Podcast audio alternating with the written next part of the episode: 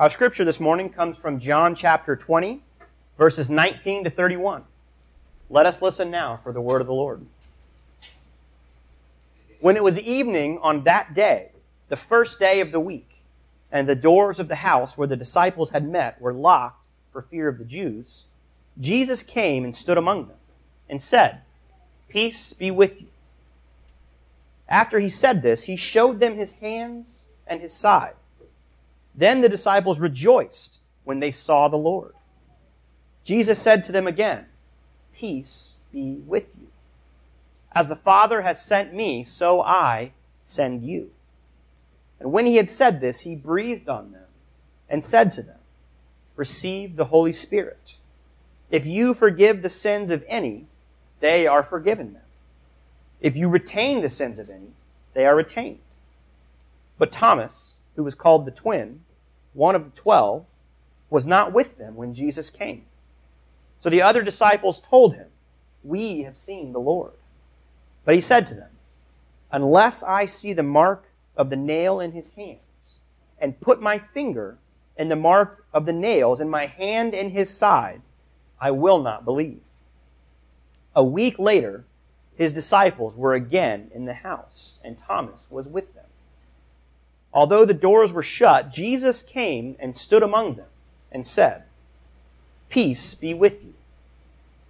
Then he said to Thomas, Put your finger here and see my hands. Reach out your hand and put it in my side. Do not doubt, but believe. Thomas answered him, My Lord and my God. Jesus said to him, Have you believed because you have seen me? Blessed are those who have seen who have not seen and yet have come to believe. Now Jesus did many other signs in the presence of his disciples, which are not written in this book. But these are written so that you may come to believe that Jesus is the Messiah, the Son of God, and that through believing you may have life in his name. This is the word of the Lord.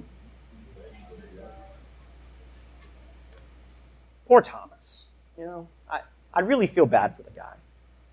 History has not been kind to his memory. I, I really cannot remember the last time I heard him referenced without that shameful qualifier reminding us of his doubts.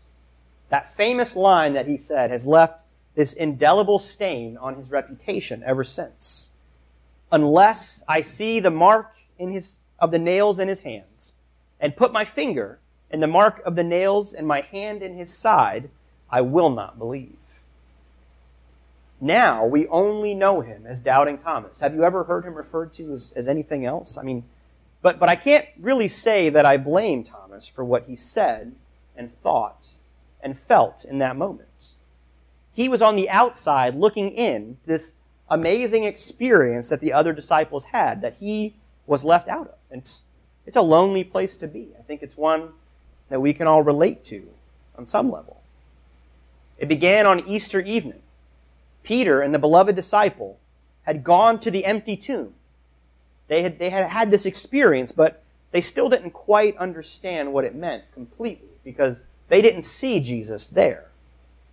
And then Mary came back. She rushed back and told them all what she had seen that she had seen the Lord, that he was risen. But even after all that, after the joy of Easter morning, the recognition that Jesus was alive, that he was not dead, the disciples are still hiding in fear hiding behind locked doors. Even in the light of the resurrection, they are still afraid. But in the midst of their fear, perhaps even because of their fear, and their continued cowardice, the resurrected Christ himself comes to them, stands among them, and says, Peace be with you. And then he shows them his hands and his side. And he says to them again, Peace be with you and they rejoice. They are overcome with joy. Mary was right. She was telling the truth. He really had been raised from the dead. And then they realize that peace is indeed that they are surrounded by peace. But there's only one problem with this whole lovely scenario. While peace is indeed with them, Thomas isn't. We're not told where Thomas was at this time or what he was doing. We just know that he wasn't there. I mean, who knows what he could have been up to? He, for all we know, he was out dancing in the streets, you know, celebrating that, that the Lord was risen, right? Maybe he was the only one who really got it and embraced it. We don't know. It's not likely, but it's possible. But when Thomas returned from whatever it was he was doing, he could tell that something was different in this room, that there was a different feeling in this place. Something else had captured the disciples' imagination. The fear that had once consumed them seemed to have been completely lifted. Suddenly, hope had invaded the room, and joy swept over them. When Thomas returns, they tell, they tell him about what they saw, describing in elaborate detail even the wounds that were still present on his resurrected body. Wounds they could see and touch. His body that had been broken was now somehow restored, yet still carrying the marks of this violent death that he suffered. And Thomas, hearing all this, I mean, you can imagine, right? Completely stunned, dumbfounded by this. How could he have missed it? How could he have missed this opportunity? And would Jesus be back? Would, did, did, would he get another chance? Did he miss his one and only shot at seeing the resurrected Christ? And I'm sure you can relate that we all say things in the heat of the moment, overcome by emotion, things that we immediately regret, right? Show of hands. I think all of us. And this is probably one of those things that Thomas wishes he could have back. But at the same time, his, his desire to see and to touch the wounds of Christ is not a desire for anything more than the others had already received. Right? He, he's not looking for more here. He's not looking for special treatment. He wants what the others got. Nothing more, nothing less. And a whole week passes. A whole week of the other ten disciples telling everyone, everyone they could meet, over and over and over again, that they had seen the Lord a whole week of telling the story and, and hearing the joy in their voices, a whole week of people asking Thomas what it was like. What was it like, Thomas, when you saw the Lord? And him having to admit and confess that he had missed the entire thing. That although he was one of the original 12, I swear I'm one of, I'm one of the 12, but I wasn't quite fortunate enough to have this experience. I mean, that must have been the longest week of Thomas's life. Hearing that story over and over and over and constantly feeling left out of it. Now, we don't really know a whole lot about Thomas. He's not, uh, he doesn't figure prominently in any of the Gospels. Other than being named as one of the twelve, he really only shows up two other times, and, and both in John's Gospel. One of the times we learn a little bit more about Thomas is during the Last Supper. Uh, in John's Gospel, at the Last Supper, Jesus gives this really long speech, kind of preparing the disciples for what life will be like once he is gone. So he washes their feet, and then he gives them this long speech uh, of preparation. And he says to them, Do not let your hearts be troubled. Believe in God, believe also in me. In my Father's house there are many dwelling places. If it were not so, would I have told you that I go to prepare a place for you? And if I go and prepare a place for you, I will come again and take you to myself so that where I am, you may be also. And you know the place where I am going. But Thomas is confused, and he wants to make sure that he's got this right. So he interrupts Jesus and says, Lord, we do not know where you are going. How can we know the way? To which Jesus responds with that famous line from John 14, 6, I am the way and the truth and the life. No one comes to the Father except through me. So Thomas appears to have been the inquisitive type, right? He expresses this desire to be where Jesus is, to dwell with Jesus, to abide with Jesus. Right? Jesus says to them, you know, I'm going away and you know the place where I'm going. And only Thomas has the courage to speak up and say what is definitely on everyone else's minds. Uh, no, we don't, right? We're going to need a little bit more information here, Jesus. So the image of Thomas that perhaps we get is of someone who is trying his best to be faithful, but, like all of us, struggles from time to time. struggles to fully grasp what that call on his life means for him. Just try to imagine what that week must have been like for Thomas. That long and lonely week. The sting of exclusion, wondering if he had missed his one and only chance to see the risen Lord. All he wants is what the other disciples got to experience. But instead, he's left to fester in isolation for a week. And interestingly, when Jesus does finally appear to him, it's a remarkably similar experience to what happened the week before. One week later, the disciples are right back in that very same room, in that same house. This time the doors are shut, but importantly, they're not locked. And once again, Jesus stands among them and says, Peace be with you. But this time he immediately turns to Thomas and offers him exactly what he desired, exactly what he gave to the other disciples a week before the ability to see and to touch his wounds.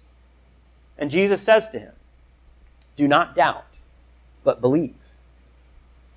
But doubt isn't quite the right word here. It's, and I think it's partially due to this unfortunate translation uh, of what Jesus says that, that Thomas has been so maligned throughout Christian history. I think a better translation would be something like, don't be unfaithful, but faithful. Or don't be unbelieving, but believing. And in John's gospel in particular, and in the New Testament generally, words like faith and belief are used much differently, I think, than we are accustomed to. Belief, especially in John's gospel, is very much a relational term.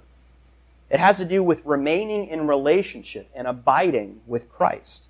Not so much this idea that we have of belief means to accept certain kind of theological principles, right? It's, it's relational. It's about the relationship. So when Jesus gives this command, do not doubt but believe, or do not be unfaithful but faithful, perhaps we should hear Jesus reminding Thomas of his original calling as a disciple. Be faithful to your calling, Thomas. Remember, do you remember when I told you that I was preparing a place for you? Do you remember that, Thomas? Abide in me. Keep it up. Be faithful to your calling. You wanted to know the way. This is it. I am it. Be faithful. And Thomas responds with what is perhaps the most profound revelation and confession of who Christ is in all of the Gospels. Thomas says, My Lord and my God. Few, if any, ever recognize so fully Christ's divinity and go so far as to explicitly refer to him as God. It's a bit ironic, isn't it, that the man we call Doubting Thomas is the only one who makes such a profound statement revealing the true nature of the Christ we worship. And Thomas surely also has to receive some credit for, for coming back, right? For remaining faithful to his calling as a disciple, even in the midst of his hurt, his confusion, his struggling to be faithful. He comes back to that place where the 12, where the other disciples were, where they had met the risen Christ, the place where he was left out, the place of his exclusion. Though he struggles to be faithful, he does come back, perhaps hoping against hope that Christ will show up again. Though he might be able, that he might be able to see and to touch his Lord and his God. Now, you may have heard the expression, seeing is believing, right? And for Thomas and for the rest of us, there's some real truth to that. It's how we're wired in some way. But I think John wants to flip that a bit. He wants to reverse it. I think what he wants us to see or to understand instead is that believing is seeing. Jesus tells Thomas, Blessed are those who have not seen and yet have come to believe. And then John wraps the whole thing up, this whole story up, by telling us exactly why he wrote the gospel in the first place. He says, These things are written so that you may come to believe that Jesus is the Messiah the Son of God, and that through believing you may have life in his name.